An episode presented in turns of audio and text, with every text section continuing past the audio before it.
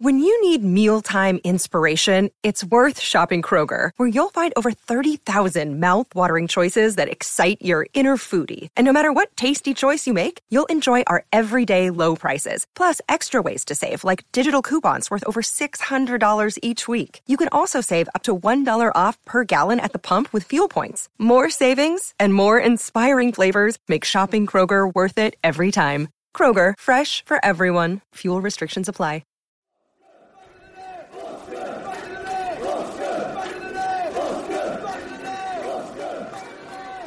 Back to Cook, having drawn two defenders in Jordan Ibe. Steve Cook sees the headlines, drives it for goal, spilled, and Ake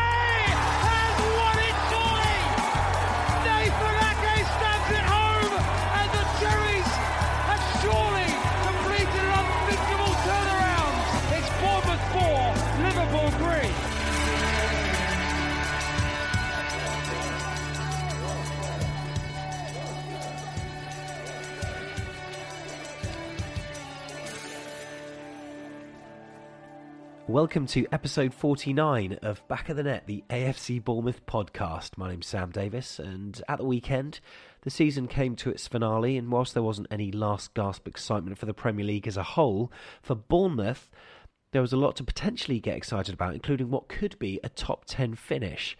So, with our end of season show to come, this is the penultimate time. This time, I'll be saying, here's what's coming up. So, here's what's coming up.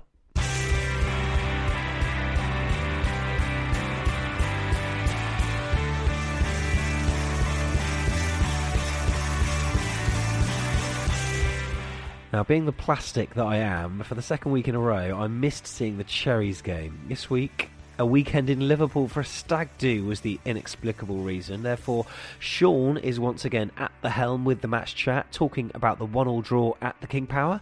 And this time, we speak to Cherries fan Chris Root, who gives his opinions on the game. Later in the show, we also talked to AD Brown. Now, AD attended the end of season awards on Monday night this week, which saw the players recognised for what was a magnificent season.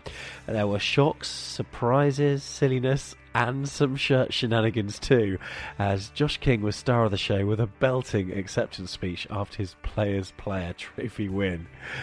We then press the magic button on our own end of season awards, where we invite you to get in touch with your votes ahead of our closing show. All you have to do is go online, click a few buttons, and then press send. Now, we've got a bonus feature for you today, which involves Mr. Tyrone Mings. He's obviously missed out on a fair bit of football towards the end of the season, not least the last game, where for some explicable reason he wasn't named in the squad. Not sure why that is, but he sent a tweet out earlier today saying, I want to kick a ball. Need to kick a ball. Alex Deutsch, our favourite Twitterer, responded saying, Why don't you come down to Littledown? He only did, didn't he? What an evening it was playing football with a Premier League star. Oh, how much did we want to mention Dublin and Zlatan? We didn't, but it was great to have Tyrone down, so we have our report on the evening. And finally, with AD, I'll also discuss the news that Jermaine Defoe, who scored 10 in a row, has rejoined the Cherries in an early delve into the transfer market by Eddie Howe. Unbelievable scenes. But first on Back of the Net, do you remember is back? And this week, we've kept it fairly simple. So, do you remember?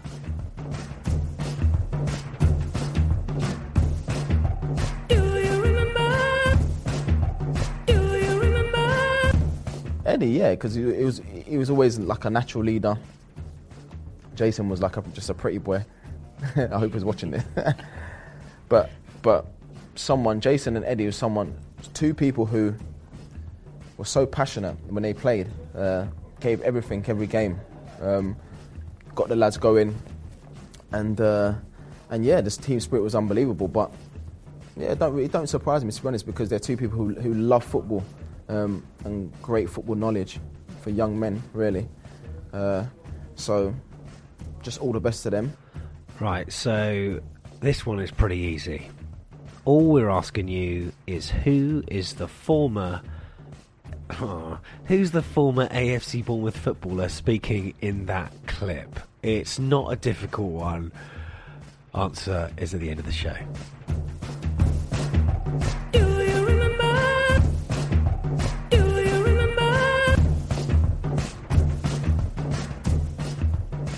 I would say out of any of the Do You Remembers we've done, that's probably one of the easiest. So shame on you if you've got it wrong, but we're going to have the answer at the end of the show. But now, let's crack on and go over the Foxes finale. One all at Leicester. Here's Michael.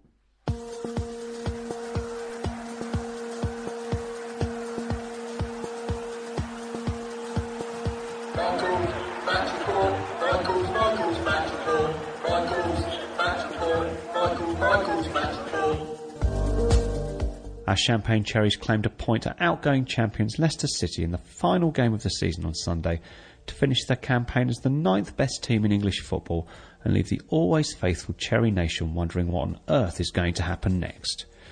Eddie made four changes to the side that saw off Burnley in the last game, with Dan Gosling and a returning Andrew Surman replacing injured Harry Arter and international bright young thing Lewis Cook in midfield.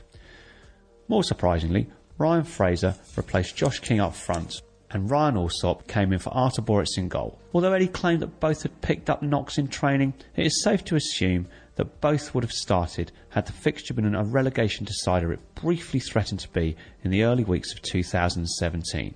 Pavarotti had barely finished the closing bars of Nessun Dorma when we took the lead on 57 seconds. Steve Cook sent a long, hopeful ball in the general direction of Lys Mousset, which cleared Christian Fuchs, giving our French forwards space to run into. Fraser then latched onto the ball, but was scythed down by Danny Simpson. Referee Lee Mason waved the advantage on, and when the ball broke to Junior Stanislas, he lashed it past Kasper Schmeichel. I've spoken before of my aversion to early goals, but for the majority of the 44 minutes that remained in the first half, we were playing so well that it looked like we would soon be extending our lead. We seemed to be winning everything in the air, passing neatly and precisely, and getting to all the loose balls first. It was a dominance that led to a series of dangerous crosses being whipped into the corridor of uncertainty by Pugh, Stanislas, Daniels, and Smith, but there was never anyone in the middle to get on the end of them. Our best chance came through Dan Gosling, who, after instigating a lightning passing move, let fly from outside the box with a goal bound shot which drew an excellent save from Schmeichel. At the other end, Alsop had little to do until minutes before half time when he blocked at close range from Riyad Mahrez and gathering a deflected corner off Gosling's back. Not capitalising further on our dominance was always likely to come and bite us in the second half, and so it proved. Leicester returned from the break looking decidedly more purposeful and threatening as we struggled to replicate our energetic first half showing. On 51 minutes they drew level, with a goal that looked like it had been coming. A deflected Jamie Vardy pass fell kindly for Ben Chilwell, who had found Islam Slimani on the far post. The Algerian striker headed back across goal, where Vardy had stolen in front of Francis to finish from inches out. The home side continued to threaten, and after they had finished sniggering about our decision to let Andrew Surman shoot from a free kick, Vardy again had the ball in Boruc's net.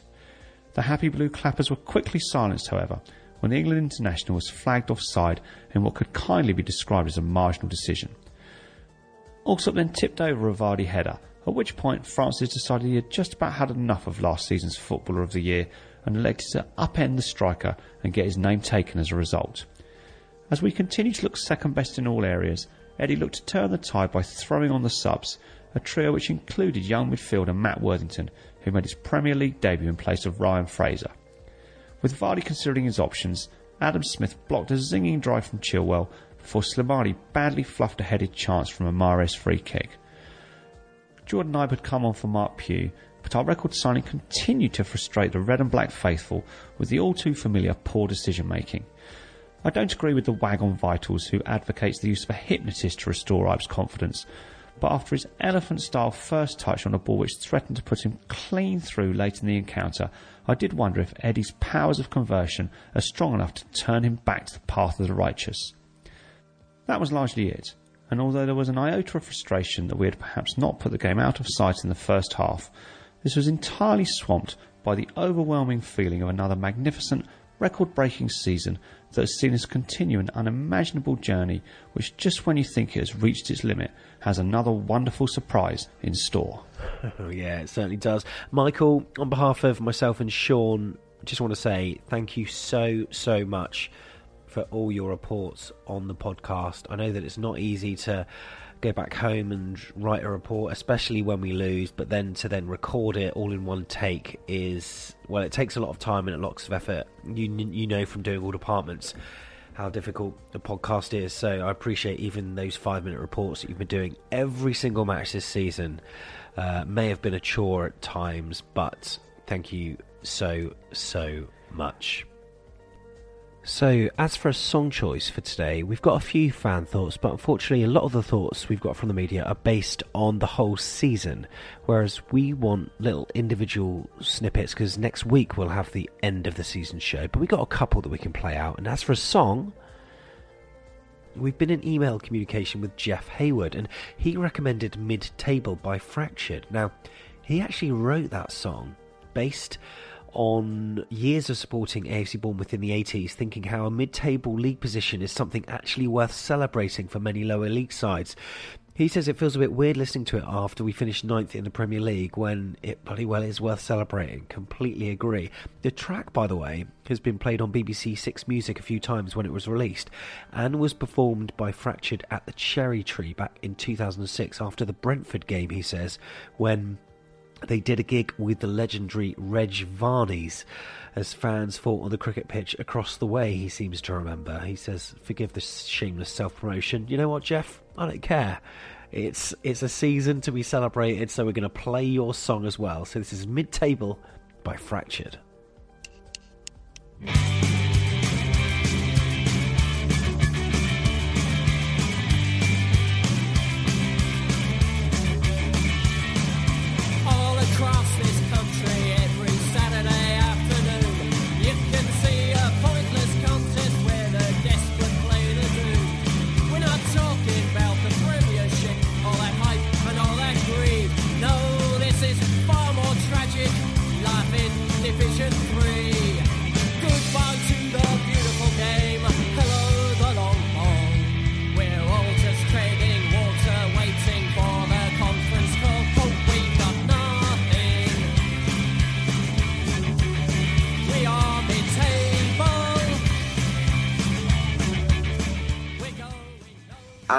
What a way to start against the champions at the King Power. Let's talk about that first goal. Leicester were all over the place. I don't know how it went in and what their marking was absolutely horrible for the goal.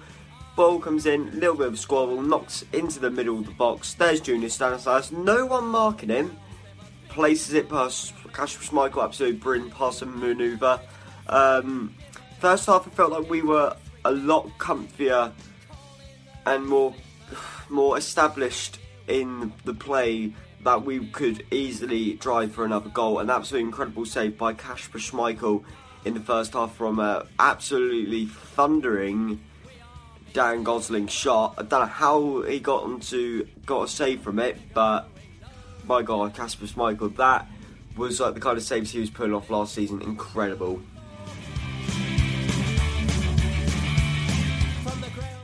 first half performance just not great at all. Second half, to be fair, we did come out, did quite well. Thought Vardy played all right all day, got his goal, scored another one, but it, it was offside. I think by the looks of it from from my position anyway, I thought he was offside. Slimani as well just didn't have a great game really. I'm surprised Okazaki didn't start. And yeah, I mean, came to the end of the season, and that's it now. We just got to look forward to next season. Yeah, that was a Leicester fan, Josh, and before that we had Matt from AFCB TV. Yeah, didn't have many views in, but people are sort of taking the whole season approach, which is what we're doing next week or week after that with our end of season special where we review the season and also give the end of season award results. So, yeah, I have seen the highlights and I've seen the goals, but I didn't see as much as Sean and Chris Root did. So they're now going to take over and talk you through the game.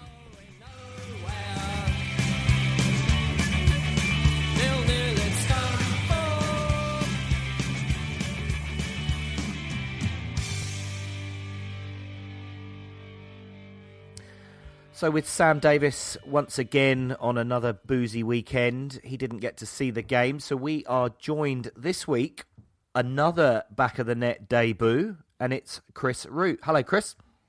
Hi, thanks for having me on. No worries. Welcome to the show. Now, um, Chris, just give us a quick bit of background on you and life as a Bournemouth fan. Um, yeah, I've I've been going to the club for years and watching games. My dad took me when I was first young. I don't really remember the old stadium, but I'm sure I went to a few games there. I really got into them in my sort of early teens, sort of 14, 15, when got out of the old Prem team phase, which is an ironic thing to say now. but um, yeah, I wanted to go to more sort of live games, so really got back into into following Bournemouth more, and just sort of never never looked back. Really, I go to go to games as well, all the home games. Try to get to away games, but it's always been difficult. But yeah, you know, followed the team through the lows. I remember going to things like Carlisle away when we got relegated. That was a, a fun last game of the season, but Seems like a distant memory, those games now, doesn't it? Yeah, they do, they do. But it was easy to get tickets to things. You could decide about two o'clock on in, on a Saturday afternoon that you wanted to go, go to the game. Yeah, we used to. I used to remember the same feeling. You, I'd be out with mates having beers on a Friday night, and then somebody would go, "Oh yeah, I'm going up to, I mean, Ber- Bury or wherever the hell it was. Uh, oh yeah, all right, yeah, pick us up in the morning." And then you get the call in the morning. Oh, I forgot. I said I'm going to go. You know. Yeah. But still, so for this game, Leicester, you were listening to uh, Solent. Was it? Was it? Um, who was on the commentary? Uh, well, Chris Temple and Willow. It was like the it usually. the usual crew. I like to listen to the away games when I'm just sort of pottering about the house if if I can't get to them. So I usually stick Solent on in the background while I'm just yeah just doing things about the house really. That's one thing I, I do miss is is the Solent commentary. Being down here in New Zealand, where in the BBC won't release the commentary outside of the UK, so uh, there have been on occasions there's been ways I've been able to listen, but yeah, watching you know Tony Gale as as the commentator on the TV every week saying the same stuff. Oh, Bournemouth play good football and they like to play the right way. It gets a bit tedious, and I, I miss the optimism of Willow. But we'll we'll get on to that, and we'll get you can give me an idea on what Willow was saying about the game. But turning to the match that we are going to review, it was the last game of the season at Leicester, one one. Um, there were four changes with Gosling, Surman, Fraser, and Rocky Alsop coming into the side and Joshua King apparently had picked up a little bit of a knock, and I don't, I didn't get to hear whether they also said the same about Boruc or whether it was just ah he just was on holiday. But good to see Rocky first start in four years. I, I think they were actually saying Leicester was the last team he played against, or last team he started against, back in the it must have been the Championship. So he he only plays against Leicester, yeah. Apparently.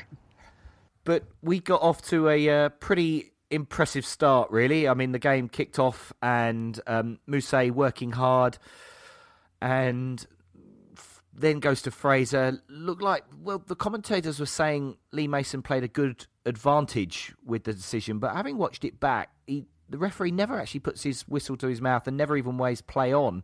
I think he thought it was a good challenge by Simpson, but then Stanislas was there and it was a good start. Yeah, yeah, we certainly start with intensity. Something we we often. I'm very nervous whenever Bournemouth score very early because I'm never never think we're going to defend for the whole game. But we often seem to go away and score quite early goals. I think we did it at West Brom. But yeah, we just sort of broke quickly up the field. Mousset's, I think he's growing into the team. Perhaps perhaps playing up front by himself gave him more chance to get on the ball. And yeah, he had a good effort, and it just fell back to Stan to just tuck away, which means he scored in three games in a row now, which is encouraging. It's all it was good signs to start the game. Nice fast start. Yeah, and Leicester seemed a little bit all over the place. And I mean, Eddie after the game did say he felt the first 30 minutes we played really, really well. And then as the game went on, we seemed to get. Well, we seemed to fall back a little bit, and I think Leicester also, after especially after half time, really seemed to sort themselves out a little bit. But what was give it? Give, what was Willow's thoughts in that first half? Oof, Oh, I'm trying to think. It was all back on back yesterday. Remember what he said? He, Willow always has ever never-ending optimism. So Yeah, I think it was he was quite happy with how we were playing. I think similar to how we all felt really. Good good intense start, yeah, like you said for the first 20 minutes. And then we just sort of let Leicester back into the game really. I don't know if it was they they adjusted more to how we were playing or if we started to tire because our our two central midfielders must be lacking match fitness. They haven't they've both been injury worries recently, so yeah, and yeah, then obviously it's last game of the season, so certain amount of flip flops going on, I think. But yeah, I think I think it was all right. I, I think Leic- Leicester probably probably created more chances throughout the whole game than we did, but I think a draw a draw was reasonably fair. I think at the end. Yeah, I'd I'd agree with that. So, what what are your thoughts then? Let's just, just go a bit broader, maybe the game on on Mousset. How do you think he has done? You say you think he's he's growing uh, in- in his role. In what way? Well, just having more time to play. Coming on for the last five, ten minutes in games isn't really enough chance to catch up to the speed of the game. So, having started a couple of games, it just gives him more chance to run forward. I, I don't know how much I like him playing alongside King. I don't know if they're quite two quite similar strikers. They want to make the same runs, the same, same sort of movements. I would have liked to have seen him play alongside a Pho, Afobe, I think certainly in maybe the Stoke game, I think we missed Afobe. But yeah, he's shown potential. It's just got to give him game time. Got to give him a chance to actually get some minutes under his belt and affect the game. Yeah, and I think you know moments like that first goal, I think will give him give him confidence in that it was a good run. I mean, his finish that that got deflected to Stanislas, yeah, wasn't. I mean, it wouldn't have gone in. So in that regard, he's in the right place, but a bit of tweaking to go. Obviously, there's there's kind of breaking news through Twitter that we've supposedly already started talks with a certain Mister Defoe, and you know, you look at possible other recruitments in the summer. Does that mean Lys might be pushed down a little bit more, and will his opportunities get even less? And having just watched the awards ceremony where Sam Surridge has just picked up under 21 player of the year, you got to think he's going to be knocking on the door. So I'm, I'm a bit mixed with Lys as in whether he'll be given an opportunity or whether we might even see him possibly go on out on loan somewhere, maybe in the Championship first part of the year. It did wonders for Fraser. Maybe I don't know. Maybe that's something Lys needs. Yeah, it's it's definitely a possibility. If if Defoe does come in, which it's starting to look strong like it is, I think Sky Sports are, are saying they expect us to to to sign him in the next few days. It certainly makes the striking situation very interesting. If if Callum gets back, and that's a maybe, Mousset could be effectively sort of fifth choice striker as long as we hold on to Josh. So yeah, certainly game time you would expect to be very restricted. So a loan might be an option. Certainly, I don't see Grabban staying. I wouldn't put him in the equation. And I would like to have seen Surridge get a chance in these last few games. But it was nice he made the bench at the weekend. But I don't think it was the right sort of game to bring him on when we were trying to hold on for the draw, so we could so we could finish in the top half. So yeah, the stri- the strikers is certainly an interesting position to watch. See what happens. Yeah, and and with the goalkeeper position as well. I mean, Boruc picked up you know supporters player of the year and got another year's contract. There's still this talk about Begovic signing. So again, even for for Rocky Rocky Alsop, I guess uh, I've got to think that Feds will be out the door and on his way, wanting to play somewhere. But maybe Alsop stays and wants to be the third choice. But he, um, having watched the you know watched the Leicester game, he said afterwards he grew in confidence throughout the game, and you could see that. I mean, to start with, he's going to be a bit nervous, and he hasn't really played a huge amount. Other than uh, he went on loan, didn't he? Was it last year to Pompey for their for the playoffs? Was it last season? Was that the year before? But Yeah, oh, yeah, it was last year. He's been a few places. I think he was at Coventry for a season as well, wasn't he? Yeah, but then he in this game he actually made some pretty good saves, particularly in the second half when Leicester they were putting on a lot of pressure and a lot of chances, and um, the the goal they got was it was a bit of a Yeah, I think Surman looks like he dives in. Fr- Francis dives in. Smith maybe out of position, and Vardy gets a free tap in. But I kind of felt like it was a game where Leicester would get back into it. Yeah, they they seem to be doing the thing we we usually struggle with, which is just sort of pumping balls into the box, trying to hit Slimani because he missed a, a free header as, late in the game as well. But just either long throws, crosses. I think the goal came from a ball from quite deep, just knocked in the box. Slimani heads it across, and I don't know who was meant to be marking Vardy, but everybody seemed to lose him. And yeah, he was there to just knock it in. So that's still something we've been struggling with for years is defending defending our box from aerial sieges. It's it's it's a long time that's been an issue. A long, long time I can think back. But and then Leicester thought they'd gone two one up with Vardy's goal, which was ruled offside. When you slow it down, he's probably just on. I would have said. Yeah, I've I've seen a few replays of it and freeze framed. It does look certainly if it was our striker in his position, I'd say, oh, he's definitely on. But for once, we're gonna we're gonna defend the difficult job the linesmen have, and you can't you can't blame them. They do such a they have such a hard time seeing it in real time. So you know we can't we can't hold it against the poor linesmen. No, and I was watching actually last night on on beIN Sports. They had the Premier League Focus show, and it was it was Gary Neville and Jamie Carragher. I don't know if you've seen this, but they went to a day's referees training that they do every week or every every other week or something. And they ran through the whole session. They did the fitness work, and then they did the analysis work, and then they got Carragher and Neville both to run through these drills as assistant referee, where they had to decide whether it was offside or, or not. And Jamie Carragher, I think he got four out of five wrong because they are when you watch it real time, it's so close. And like that decision with Vardy, it, it's 50-50, isn't it? Really, you've got to pick one way or another. I don't think it was clear cut in real time.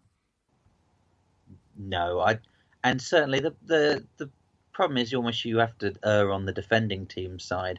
If he if he waves him onside and then you freeze frame it and he's off, he equally is going to get going to get torn to pieces in the press. So he's really in a lose lose situation. Certainly not a job I envy, as much as we all think we can see from the stands. Now, some substitutions that happened, we saw a debut for Matt Worthington, who's our Shaun MacDonald replacement with his bright red hair. And good to see, you know, a kid that you haven't really heard a huge amount of it in the first team getting on and getting some minutes. Yeah, definitely. It, it wasn't. He's not a name I'm particularly fam- familiar with. I try and keep up with the youth team to a certain degree. I was aware of Surridge, certainly aware of a few of the others who are out on loan. People like Butcher, who's, who's been close to the team.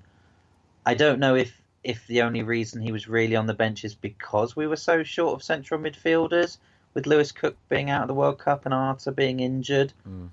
But Eddie must still have the confidence to put him on the bench ahead of trying to make someone like Stanislas play central midfield or Pugh play central midfield.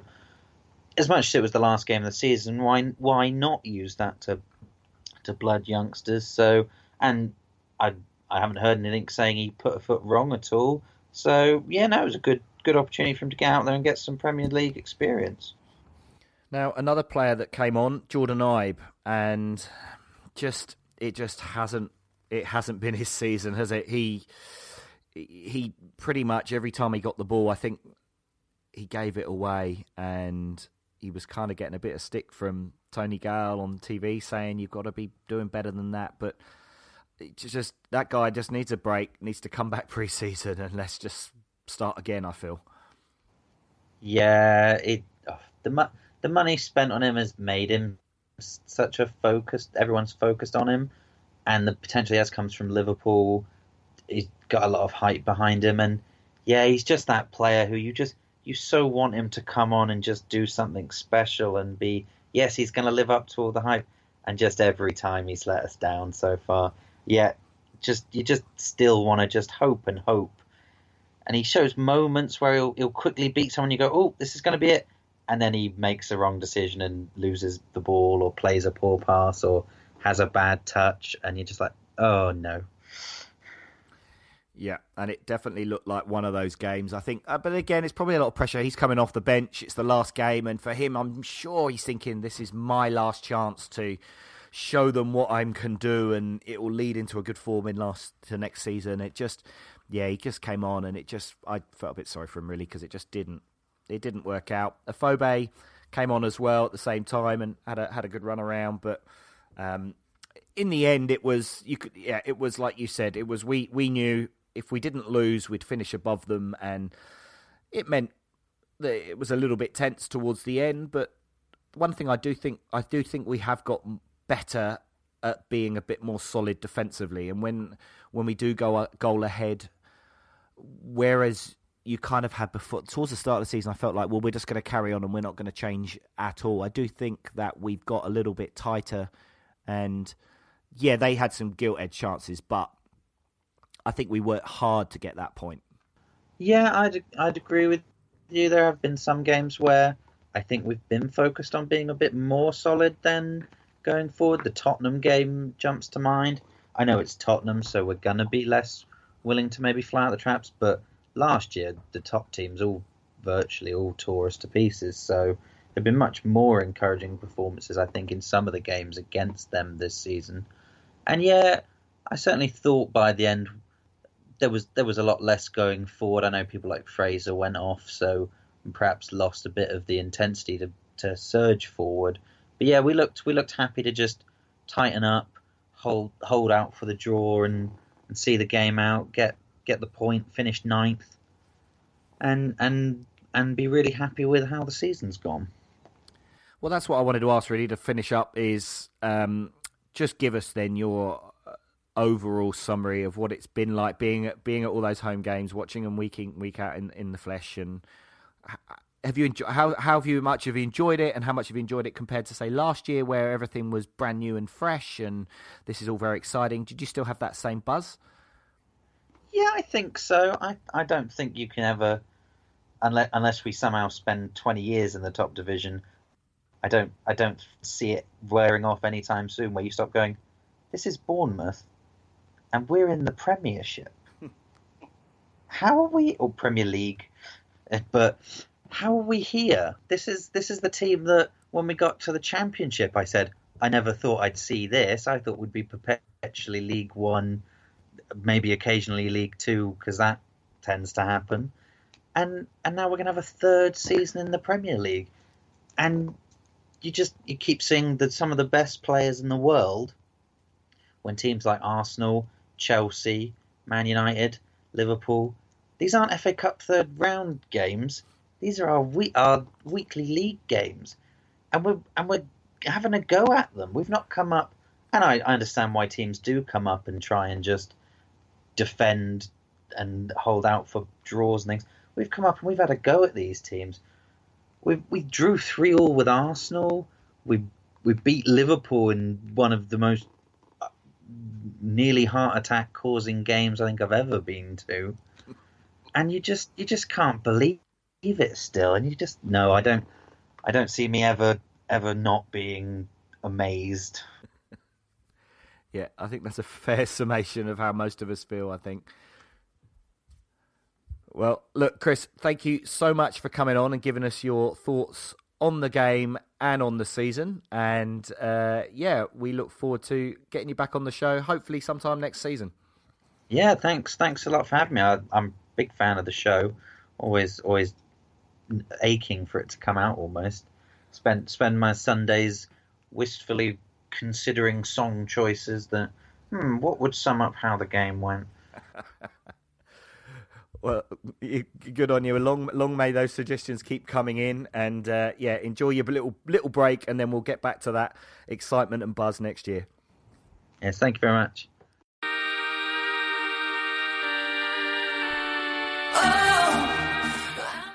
Now, unless you've been living in a cave over the last 24 hours, or just not using the internet, you will have probably heard a story involving Tyrone Mings and social media. Don't worry, it doesn't involve Instagram Live, but it's a real good news story that's gone viral and it's been picked up by a load of social media sites and newspapers and it's been well Alex Deutsch who organises anti-football he's been inundated. Now to give you the backstory Alex sorted an event every Tuesday night called Anti Football at Littledown, and it was for players who uh, maybe haven't played in a while or are a bit unfit or don't really get the chance to play football or, you know, enjoy the game but maybe aren't so good. And we all get together and have a kick around, and it's been really great because we've actually improved week on week. And those aren't my words, those are the words of Steve Fletcher. That's right. Steve Fletcher's actually come down and played with us a couple of times. First time, he took it quite easy. Second time, he was going for some because he was on the losing side, and he was marauding through the centre of the park and scoring a few goals. And it was it was great to see him in his element as a fifty-six-year-old. How old are you, Fletch? But no, it was um it was great to have him down. But it got better this week, and it all started with a tweet from Tyrone Mings on Tuesday early evening saying really want to kick some ball. And Alex Deutsch was on Twitter and he, he instantly replied saying 8:30 Littledown. And then Tyrone responded saying see you there. Now Alex's initial reply was a bit half-hearted, didn't really expect anything to happen, but seeing what Tyrone wrote made us think he's not going to come down, is he? Well, in a clickbaity style as I said earlier, you wouldn't believe what happened next.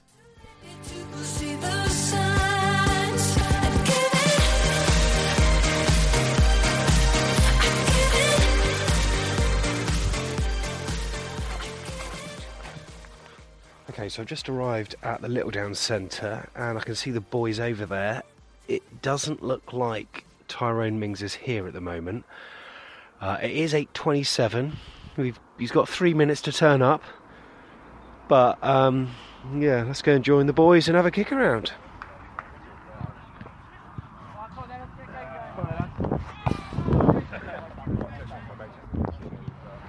Right, um, we think he's here. I ain't got my glasses on at the moment, but uh, one of the lads, Jamie, has just said that he thinks he's walking over in the distance, and that does that does look like him.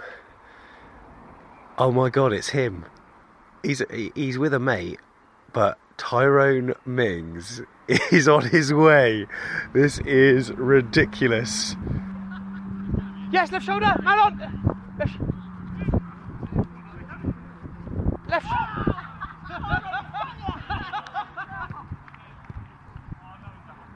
Tyrone's just showboating now. Don't slide him. So Tyrone came along in his blue hoodie and started playing with us, and he bought one of his mates, um, who we didn't know at the time, but since then it's been revealed that it's Omar Sowunmi, uh, his ex Ipswich Town teammate, who now plays for Yeovil. So we had Tyrone on one side, Omar on the other side on my team, and it was a pretty close match. Now, you're probably wanting to know how much effort Tyrone was putting in. At first, not much. But then there were a few turns, a few Rabonas. It was superb. Mings puts it wide of the post. Uh, for Tyrone, what's the standard like here compared to what you you usually used to? Any That's good? all right. Yeah. I'm doing all right. I'm holding my own, I think. You scored a couple of goals there tonight. Yeah, well, left foot, right foot, bang. I'm mainly here just to assist yeah. the team. He's done that all right. It's Deutsch with the throw. so, um, how are you feeling about Tyrone being down here and then, Alex? Um, Pretty nuts, isn't it? he's quick, isn't he? Yeah, he's very quick. Awful. Yeah. He's quite good at football. Yeah, not bad. You know, not bad. You know, probably one of the better players here tonight. Would you say? I would say so, yeah. Good finish. That makes up for the last one. So many of you are probably wondering what's Tyrone like to play against. It is unbelievable. Firstly, the thing is with professional footballers, I've noticed with Steve Fletcher, their communication is second to none. Uh, the amount of times he tells you you got time, turn, it is so much easier when players are talking to you and talking uh, through the game because it just allows you to have that confidence to know that you've got time on the ball without a man up your backside. Um, and also another thing I've got to say: how tall is he? I know we've all seen him on the pitch, but when you're towering against him, um, he, he he's like fee fi fo fum. Also, the speed of the guy. I was uh, I was on the opposite side and I was defending at one point, and he was marauding towards me at pace with the ball, and I was actually scared. Actually scared. It was like, say, being on Gladiators in the Gauntlet with like Hunter running up to you at full pace. Um, really scary. Now his teammate as well, full of tricks and scored a few good goals as well. But he played with us for about an hour, both of them, uh, and it was such such a good experience. And at the end, he posed for a load of photos with fans as well. Oh, mate, no worries. You're not? No, we No problem. Pleasure was all mine. Who's your mate? Yeah? That's right, mate. Where's the camera? Alex. Oh, right, yeah, yeah. no worries. Top man. Thank you. Thanks, Tyrone. So as Tyrone and Omar went off into the distance at the Littledown Centre, the rest of us caught our breath back and then just gathered by the side of the pitch just to just to pinch ourselves that whether what we think happened just happened. Most of us were in disbelief. I can't, I just. I still can't. Playing a bit of 11 aside for sure. I'll get home I'll be there like. Mugged a Premier League, Premier League defender and scored. I thought I thought chucking away a Fletcher assist was good, but that's definitely up there. Yeah, I think someone thought it was communal. Communal. I went to go against him and got nowhere near anything. there, there was one though, I was just like, it's not saying that. I played, I played in goals for like 20 odd years, and there's, there's, I wouldn't have got anywhere near any of them. Like, if the idiot was, yeah, no, you know, you're good. So we have just finished football playing alongside Mr. Tyrone Mings. Uh, alongside me, I've got Adi Brown, who was on the podcast um, a while ago. We've we've both just got our breath back playing alongside a Premier League footballer. What a dream it was! I mean, Adi, did you actually expect him to turn up? No. No. Uh, we've got Sam here, Sam Stapleton. Come and say hello. Hello. And uh, you know, Tyrone Mings playing. What what was that like for you? That was pretty weird. I think that was the worst game I've ever played. Aiden's stealing my drink. Um, my actual boot started to fall apart towards the end of that, so I had to come off about uh, 20 minutes from the end there. Um, but yeah, I mean, what an experience it was, and he is scary to play against, isn't he? He's scary quick, scary strong, and scary, scary fast. So, um, just before we start, I am going to say that I did mug a Premier League centre back in the box, take the ball off of his foot, and then nutmeg the goalkeeper. It's on video. It definitely happened. But that was as close as I got to the ball for the rest of the night. he, he made me pay for it. We may put the video on afcbpodcast.com if we've if we've got access to the video. Hopefully we have, but we've got a few pictures on there. Follow us on Twitter at AFCB Podcast, and uh, you can see that. But really great of him to come down. He was a really humble guy. He was, he was taking photos with everyone on one knee and taking videos. Um, Really happy. Turned up with one of his mates, uh, Omar Sowunmi, plays for Yeovil Town as well. So it's just a little bit of a mad night, really. But yeah, really humble, really down to earth. Took the mickey out of everybody in a really good natured way, and uh, yeah, really enjoyed it. and Omar was a bit useful as well, wasn't he? Yeah. scored, scored a few goals. Um, when Fletch plays, he sort of takes it relatively easy. Uh, Tyrone didn't, did he? It was like uh, being back in the playground at school and playing against the two best kids who just had, they just played amongst themselves, and the rest of us just kind of chased the ball around a little bit. So it's time to get in the car and go home after a very memorable evening of anti-football. And when we got back, there was the tweets coming through and a, load of notifications on Facebook and social media. But then it seemed like the media got hold of this one because by half past eleven, it was on the Sun website, the Daily Mail, Football Three Six Five. Surely it wasn't going to get any bigger than that, was it? Until Wednesday morning, that is. And they're not the only ones still playing after the end of the season. Bournemouth defender Tyrone Mings tweeted last night he fancied a game. And Bournemouth fan Alex Deutsch replied, inviting him to their weekly seven-a-side kickabout. Mings took up the offer and he brought along a mate with him, Yeovil's Omar Sowunmi. And that made this fans' night, as you can imagine. We reckon that Tyrone was probably the first to be picked and probably the first subbed as well. This involves Tyrone Mings, Bournemouth's Tyrone Mings, Tony, who of course has been out of the game for a while, hasn't he? Yeah, yeah. Uh, haven't seen him for a while. Of course, he, he, he was uh, he was sidelined after that incident at Old Trafford. He has. Uh, he has very, very, very quickly taken up an invitation from a, a group of Bournemouth fans because Mings tweeted that he, he quite fancied having a kickabout somewhere. And he, wa- he was messaged by some Cherries fans who said, come and, come and have a kickabout with us. And uh, the us was Alex Deutsch. Do you know this guy? No. Former Ipswich Town player? No, I don't know him, no. And uh, he, he got in touch with them. And uh, Mings, Mings, uh, the former player, of course, of Ipswich Town, he got involved, had a bit of a kick around, and uh, it's got it's got him in the mood again to play football, which was quite nice. He just put it out there. I fancy a bit of a kick around. Who's up for it? and he got a very, very positive response from various. Just supporters. before the end of the season, when he's going to be on the break. So there you have it. What a crazy 24 hours. Jim White on Sky Sports News. Not sure why he was calling Alex Deutsch an Ipswich Town player. He was probably referring to Omar, but got his notes very badly mixed up. I mean, no, I know Alex is good and can score a number of goals, but Ipswich Town he ain't. Uh, and also, of course, you heard some other audio from Sky Sports News as well. It's been all around the internet, but I just want to say at this point a massive public thank you to Tyrone Mings uh, for doing what he did. Now, he's got a reputation of doing things like this, very uh, off the cuff little gestures to fans, giving them boots, shirts, and all sorts of things, and just him turning up. It was such a nice touch. So, thank you very much, Tyrone. It's certainly helped to make mine and a lot of lads' nights, if not years. Top, top man.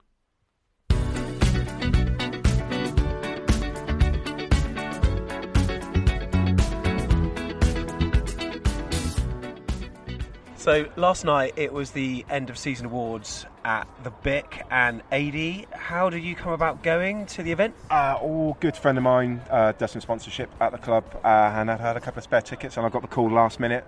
Was I free on the Monday night? Obviously, I was. so yeah, went down.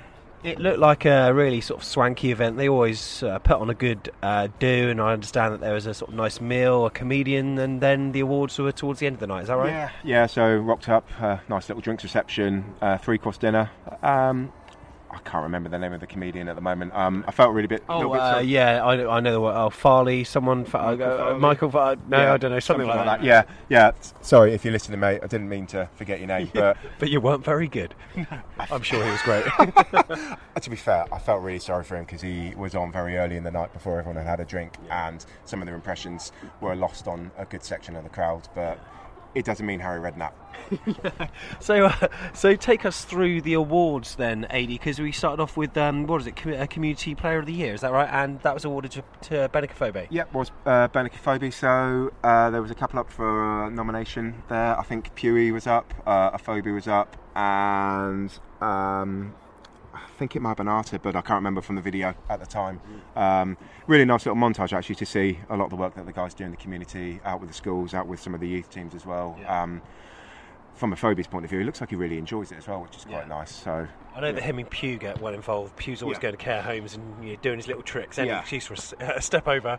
Um, we, we also Step over a granny, yeah. yeah. We also had um, youth team player of the season. That was Carl Taylor. The unsung hero award was first team analyst Ryan Dawes, and also Sam Surridge, who's been putting them away for the under 21s. Um, player of the season for the under 21s. But the special recognition award uh, went to well. What a well-deserved award! He's, I mean, yeah. the service that Joe Roach has given to the club has been amazing, hasn't it? yeah, it is. And am I right in saying that he's leaving at the end of the Uh, y- season? yes, that's yeah, right, Yeah, he is, isn't he? Yeah, I mean, I think for anybody who's, you know, some of the long-term fans who've been around the club um, have seen the fantastic work that Joe has done uh, since he joined in there. I mean, he touched on that last night in his acceptance speech when he inherited nothing when when he came to the came into the role, sort of the early early 2000s, I think it was. He seemed to get a bit teary, didn't he? Yeah, I, it did emotional because I mean he's, he's been with us for, for two spells, but as he said um, last night, you know, he's, he's done a lot of work with Eddie Purchase, um, Richard Hughes, uh, Mark Molesley, uh, other people who, when they've been around at the club, and to see them all now in leadership and management roles, um, and in his words, develop into the fine young men that they are, uh, was really, really touching. But I think you really just have to acknowledge the fact that some of the players that he developed, or his, him and his team developed through the system, really kept us afloat and when we had no money. So there was a nice. Um, Nice tribute given by Sam Vokes on the on the video Yeah, package. really nice. uh, you know, Ings as well was, was another player, Brett Pitman as well through the years. The, the list just goes on and on and on and on, and it's thoroughly deserved. Yeah.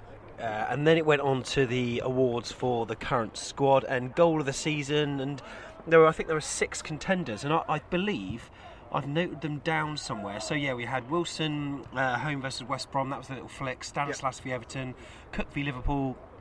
Charlie Daniels against Burnley, Ryan Fraser, that was the team goal against Swansea, and then Josh King against West Ham, where he sort of Did his uh, you know, yeah, he put it over his body with his right and then fired it in with the left. Uh, the award went to Steve Cook. Um, you agree with that? Absolutely, it's who I voted for. I mean, I think uh, that's another one of those goals that had that been a, an Aguero or Costa or Harry Kane Yeah, that scored it to pick the ball up at full stretch with your back to the goal, control it, turn 180 degrees, and then stab it home. Uh, especially given the momentum of the game they've got, so there's quite a lot of pressure on them behind the shot. To, so to Yeah. keep his calm to go and do that was uh, fantastic. And again, if it'd been any other player, I think that would have been being played on Match of the Day for years to come. Yeah, I'm pretty sure that Alan Smith was doing the Sky Co commentary that day, and he said that exact same thing. If that was any other player, people would be raving about it. Yeah. Um, but he also won another award, didn't he? Yeah, he got the Mickey Cave, um, uh, or the Bournemouth Echo Player of the Year um, as well, which again is thoroughly deserved. I mean, I, I, probably owe Cookie an apology. So against the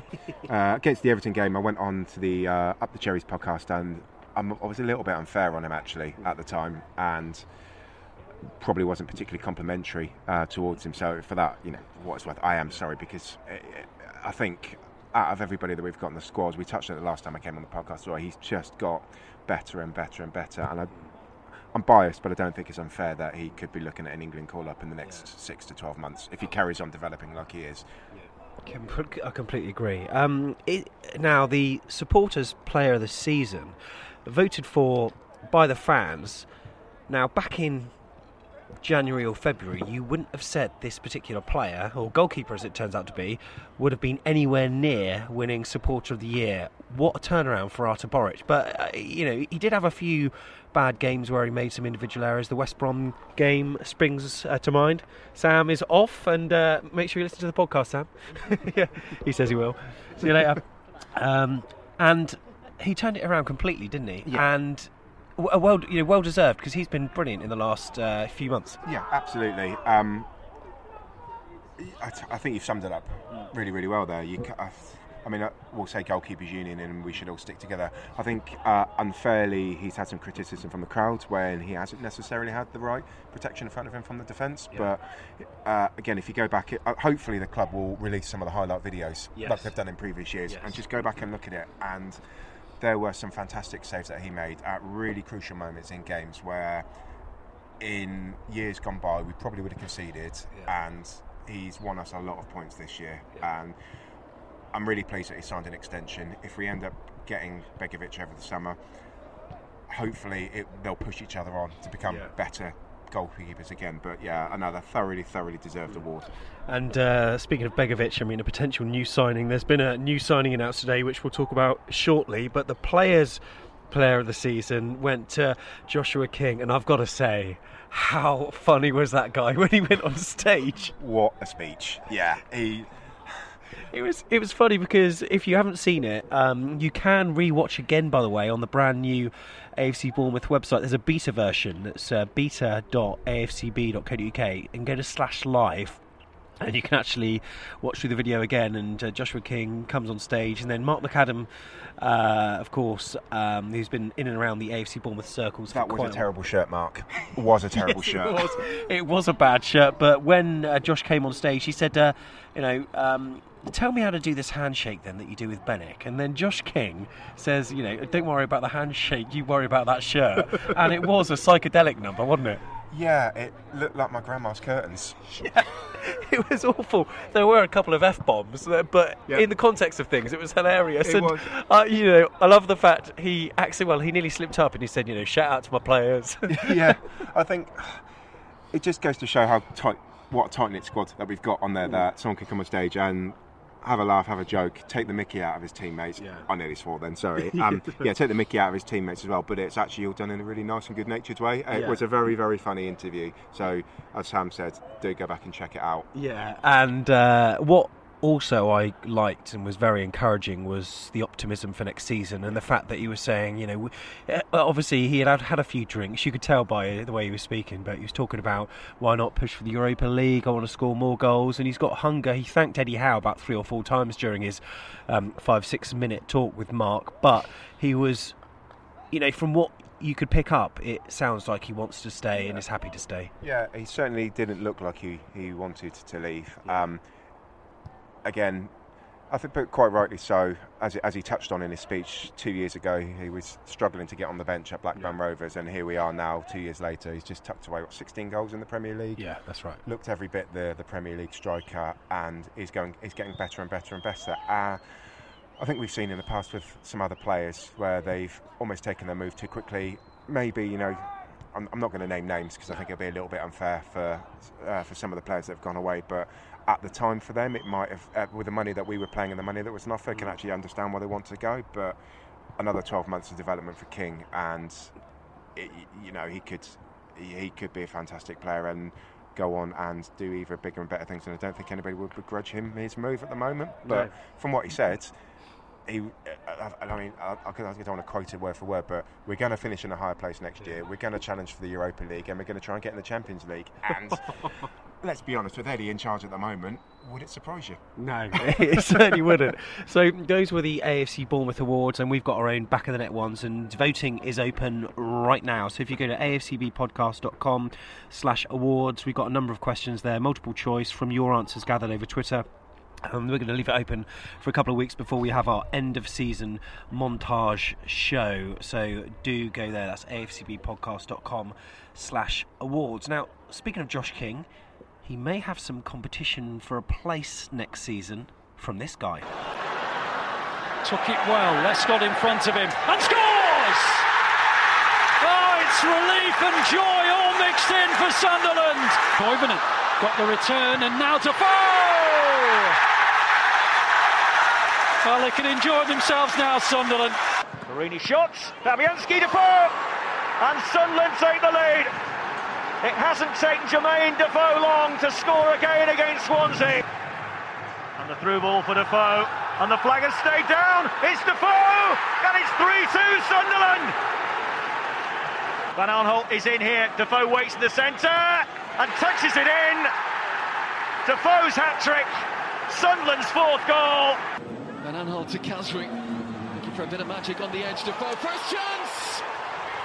His only chance in the game. 88 minutes played, and it's Liverpool 2, Sunderland 2.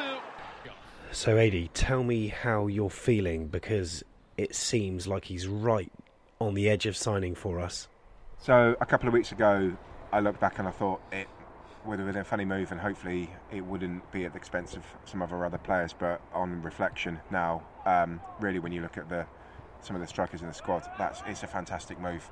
Um, from what I can gather, the the salary that's been quoted isn't the 130,000 pound a week, as yeah. some of the papers have said. It's much closer to 65,000 pounds for three years, which is quite a long contract. But if it's got him, it's got him here, then brilliant. And I'm really excited. Really, really excited. I mean, he's playing for England. Yeah. I get, well, he's got himself back into the England squad at the moment.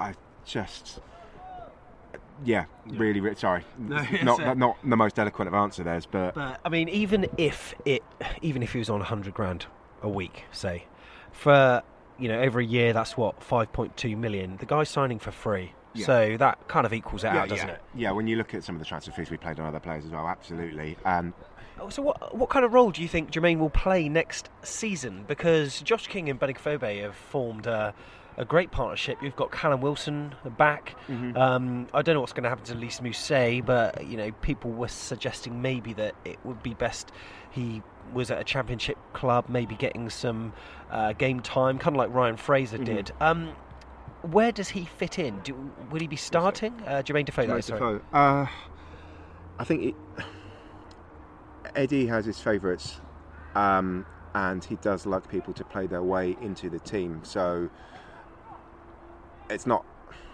unfair to say that he's, he's probably not an automatic start because because he should be. But and I think uh, over the course of pre-season he will get himself in there.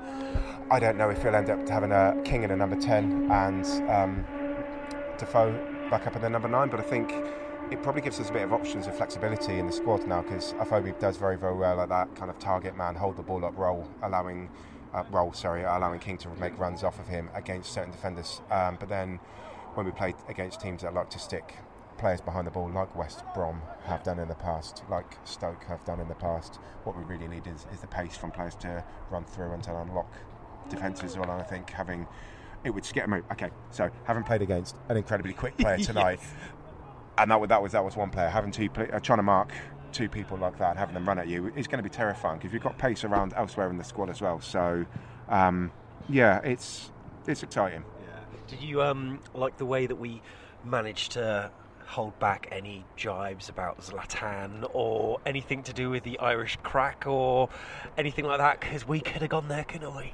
I don't know what you're talking about. Yeah, no, not, I don't know. Anyway, AD, thank you very much for coming on the podcast once again. Thank you very much for having me, Sam. No problem at all. And uh, remember, you can follow AD on Twitter. We'll um, we'll retweet your last tweet. What's your uh, what's your handle? It's at AD Brown. Uh, that's an easy one, Nice isn't it? easy one to at remember. AD Brown. And remember to follow us at AFCB Podcast 2 uh, because the Back of the Net End of Season Awards, as we said, have launched. So it's afcbpodcast.com slash awards. I am Tyrone Mings, and you are listening to Back of the Net.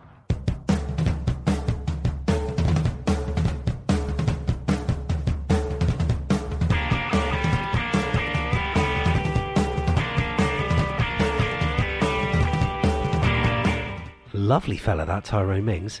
Uh, now, just before we go, I need to give you the answer to Do You Remember? Of course, the answer was Jermaine Defoe. I'm sure you'll have got it right, but hey, the new signing is very imminent. Unbelievable. Um, just want to say, remember to keep following us on all the different social media platforms, whether it be Instagram, Twitter, Facebook. Could do with a few more Facebook likes actually. So go to facebook.com slash AFCB podcast. Remember also to vote in the awards. We are the only end of season awards. That Leicester match could have finished 9 0 to AFC Bournemouth, and Artur Boruc could have scored a 65 yard worldie in the top right hand corner, and it wouldn't have won goal of the season in any other awards, but it can with ours, but that didn't happen anyway. So remember to go to afcbpodcast.com slash awards. This is the penultimate back of the net, and the next one will be show 50, where we'll review the season in style. We'd really appreciate any voice notes that you've got just to sum up the season, no more than 20 30 seconds, and email it through to fans at afcbpodcast.com. That's fans at afcbpodcast.com. If you listen and you don't usually contribute, just it, it, it can be anonymous. It's fine. Just send a quick voice note through, um, or you can give us a call 01202 90 10 48. Leave your message summing up the season. Make it no more than 30 seconds. We'll put it all together. A few bits of commentary, a few montages, a few track choices. It's gonna be uh, super duper show. Sean will be involved in that one as he was earlier on, thanks to Chris Root, who spoke to him about the Foxes game. But you've been listening to another episode of Back of the Net, the AFC Bournemouth podcast.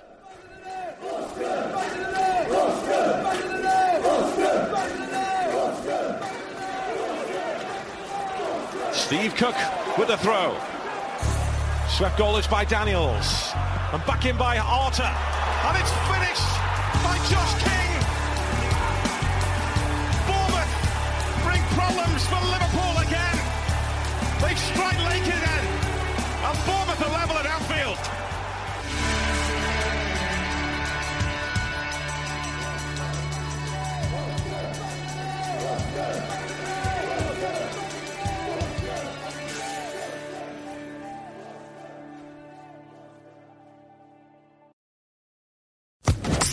Social Podcast Network.